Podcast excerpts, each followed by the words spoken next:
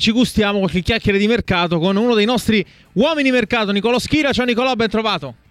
Buonasera, buonasera a te, buonasera a tutti. Nicolò, tra le varie notizie di mercato, quella più stuzzicante degli ultimi giorni riguardava proprio l'Inter, con questo ipotetico scambio Sanchez-Luke uh, De Jong con il Barcellona. Sanchez stasera risponde con un gol, un'ottima prestazione, è vero l'avversario era quel che era, però insomma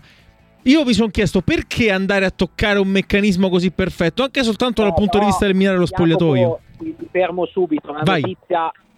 no, alla quale noi non, personalmente come redazione non abbiamo mai creduto, l'Inter non ha mai confermato, anzi ce l'ha smentita, è una notizia lanciata da Barcellona ma che non ha mai trovato fondamento, anche perché in questo momento Sanchez sta bene, l'Inter ci punta. E tra l'altro le ultime due partite ha giocato sia col Cagliari che con la Salernitana titolare, ha fatto gol sia domenica che oggi, quindi sinceramente a Barcellona se segui la stampa catalana ogni giorno annunciano un acquisto, due giorni fa Sanchez, ieri Ferran Torres, settimana scorsa Dieni, è ovvio che probabilmente a Barcellona vogliono sognare con il mercato perché la squadra ottava nella Liga, disastrosa, rischia di non qualificarsi per la Champions, è uscita alla fase a gironi, non capitava da 18 anni in Champions League, farà l'Europa League, poi vedremo se ce la farà col Napoli, perché è vero che il Napoli è andata male che ha beccato il Barcellona, ma anche il Barcellona è andata male beccando il Napoli, perché il Napoli a, a febbraio-marzo avrà tutti i giocatori a disposizione, per me se la gioca con questo Barcellona, eh, non parte battuto come due anni fa in Champions League. Anzi, aggiungo io, è forse il Barcellona che deve preoccuparsi di più di aver pescato il Napoli. Ti chiedo, restando un po' sull'Inter, se ci sono alcuni movimenti o se la squadra resta così. Vedendo come gioca, non vedo perché dovrebbe essere toccata, sinceramente. Io credo che l'Inter, se ci sarà un'occasione per puntellare la rosa, farà qualcosa, ma altrimenti idea di restare così. Per occasione cosa intendo? Ti faccio un esempio. Uno dei pochissimi che oggi non ha giocato è Vessino così come Sensi, sono quelli un po' più corpi estranei. Allora se uno dei due dovesse uscire, l'Inter potrebbe ripensare a un vecchio pallino come Nande, altrimenti in difesa l'Inter al completo. Sugli esterni si era spesso criticato Dumfries, ma nelle ultime settimane sta giocando molto bene, oggi ha fatto gol, poi la Roma aveva fatto gol, quindi la Roma... Eh, cioè, eh, contro la Roma era una partita difficile, a Salerno magari una partita più facile perché però poi comunque non c'è nulla di scontato nel calcio, anche oggi ha sfogliato un'ottima prestazione, quindi l'Inter sta avendo risposte importanti da tutti i giocatori dell'organico, anche quelli che giocano meno, vedi Gagliardini che anche oggi è entrato molto bene, aveva fatto una partita importante eh, 15 giorni fa anche contro lo Spezia, quindi il, quello che mi viene da dirti è che questa Inter non verrà toccata, se ci sarà magari qualcuno che chiederà di andare a giocare perché ha meno spazio verrà sostituito, se no l'Inter sarà così e si sta muovendo invece per l'estate sui parametri zero. Squadra che sicuramente si sta muovendo un pochino di più è il Milan, sicuramente per la difesa, ma non solo. Ho letto una cosa un po' stuzzicante online, devo dire, Nicolò, perché sai, c'è stato questo dialogo in campo Beto-Ibra e qualcuno ha cominciato a costruire qualche congettura. Io non dico sia una notizia di mercato, però ti chiedo se qualche verifica l'avete fatta e se effettivamente qualcosa è saltato fuori. No, Beto non si muove da Udinese a gennaio, anche perché Udinese è una situazione di classifica non troppo serena, quindi deve guardarsi le spalle e non è il caso che si privi del suo miglior giocatore in questo momento, quello che fa la differenza. Beto sicuramente può essere un nome interessante per l'estate, perché è chiaro che Beto che ha già fatto 7 gol al suo primo anno in Italia, se la matematica non ha un'opinione è in media per farne 15-16, allora un attaccante che al primo anno di Serie A ti fa 15-16 gol può diventare un oggetto di interesse per varie società. Si è parlato delle milanesi, ma mi risulta che la squadra che lo sta seguendo un po' di più in chiave estiva come vice Osimen è il Napoli.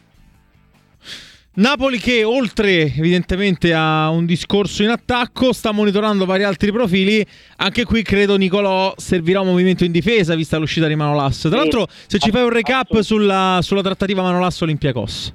Ma sulla Dadayama Olimpia Costa è un vecchio amore che è tornato d'attualità, potremmo riassumerlo così, perché ricorderai tutta l'estate se ne era parlato, tutto agosto Manolazzo aveva chiesto più volte la cessione, il Napoli aveva sempre fatto muro, voleva 10 milioni di euro, l'Olympiacos non intendeva pagarli, alla fine con l'ammortamento e con il risparmio sullo stipendio lordo molto elevato di Manolazzo, il Napoli ha deciso di venderlo per 4 milioni, fondamentalmente 3 milioni più uno di bonus abbastanza raggiungibile il giocatore voleva andare via, non voleva più restare a Napoli, poi possiamo discutere sulle tempistiche, perché andarsene via tre giorni da una partita importante come Milan-Napoli forse sarebbe stato meglio che Manolas avesse aspettato il 27-28 dicembre dopo le feste in modo da non andarsene via, però è evidente che non, vole, non volesse più restare. Il Napoli, come hai detto giustamente tu, deve prendere un difensore, sta valutando diversi profili, gli stanno proponendo anche tanti difensori a Napoli, perché è stato proposto il colombiano Jerry Mina, è stato proposto Lukumi del Genk, eh, c'è una possibilità di un ritorno anticipato di Duperto alla base, anche se al momento l'Empoli fa muro si sta un po' studiando quello che può offrire il mercato. Il grande sogno è Bremer, ma in questo momento Cairo spara alto, 25-30 milioni. Bremer piace anche al Milan, ma queste cifre difficilmente avvicinabili per tutti. E poi c'è un'altra pista per la difesa, ovviamente, del, del, del Napoli, che è quella di Felix Udokai, è un difensore dell'Augsburg che sta facendo molto bene, che al Napoli sta seguendo con interesse. 20 giorni fa a Roma c'è stato un incontro tra i suoi agenti e la dirigenza azzurra. Per quanto riguarda invece la Juventus, ovviamente la situazione societaria, il caos plus valenze,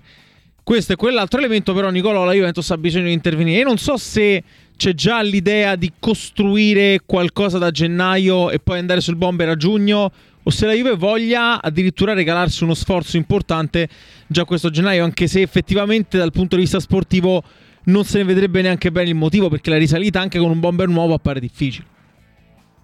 Sì, poi soprattutto il mercato secondo me offre poco, nel senso che circolano nomi affascinanti, ma Cavani, Young hanno dei costi molto elevati, il rapporto qualità-prezzo e l'età dei giocatori in questo momento convincono poco. Martial è un giocatore alla morata, non si capisce se carne o se pesce, nel senso è un centravanti, no perché non è un attaccante da 20 gol a stagione, è una seconda punta come Morata però eh, a quel punto ti sposta poco gli equilibri, aiuta Morata e ti tiene lo spagnolo in questo momento. Quindi anche su Martial sì, si stanno facendo delle valutazioni, è stato proposto ma non è al primo posto nell'Elite Parade. Il sogno è Vlaovic, ma ovviamente questo è un discorso per l'estate. C'è questa suggestione Icardi, sei mesi in prestito, però sui Cardi ci sono dei dubbi non di natura tecnica, perché se Icardi fosse l'Icardi che conosciamo noi tre anni fa all'Inter in Serie A attaccati da 25 gol, lo prenderebbero non adesso, domani mattina. Il problema qual è? È che i Cardi nell'ultimo anno e mezzo ha giocato molto poco, tra Covid, infortunio al ginocchio, pubalgia e guai muscolari, ha saltato tante partite, è una riserva al PSG, caos intorno a lui mediatico col divorzio che poi è saltato, poi la pace con la moglie, insomma non sembra tanto affine allo stile Juventus e poi se guardate le foto sui social, immagino le abbiate viste in relazione nei giorni scorsi, appare anche in evidente sovrappeso. Quindi la Juve ha dei grossi dubbi di natura extracalcistica sulla vicenda dei Cardi. Nico, ti saluto e ti do la buonanotte con eh, una domanda sull'Atalanta. Gasperini sì. immagino voglia un po' rilanciare. Credi che arrivi qualche regalo scudetto oppure la rosa resta così? No, no, un re- almeno un regalo dovrebbe arrivare, il prescelto, almeno quello che ha scritto Gasperini nella letterina di Babbo Natale, si chiama Jeremy Bogat esterno offensivo francese in uscita dal Sassuolo, vuole andare via, in questo momento comunque a Sassuolo non è neanche più titolare, non c'è grande feeling con Dionisi, il contratto scade 2023, Sassuolo chiede 25 milioni ma 20 lo vende, l'Atalanta ha già l'accordo con Boga per un contratto fino al 2026, deve trovare quello col Sassuolo, ma sicuramente è lui il nome in questo momento in prima fila per l'Atalanta e sarebbe a mio modo di vedere un bel colpo per dare ulteriormente talento a una squadra che forse rimane la mina vagante del campionato, anche se a mio modo di vedere l'Inter, l'avevamo detto anche all'inizio stagione con Marco Picca, è la grande favorita, vincerà di nuovo lo scudetto, però questa Atalanta è quella che forse può creare più problemi ai nerazzurri, visto che Milan e Napoli comunque hanno problemi di rosa e di infortuni. Nicolò, grazie, ci sentiamo prossimamente per altri spazi di mercato qui su TMV Radio, grazie mille. Grazie a voi, un saluto a te, un saluto a tutti, buon proseguimento.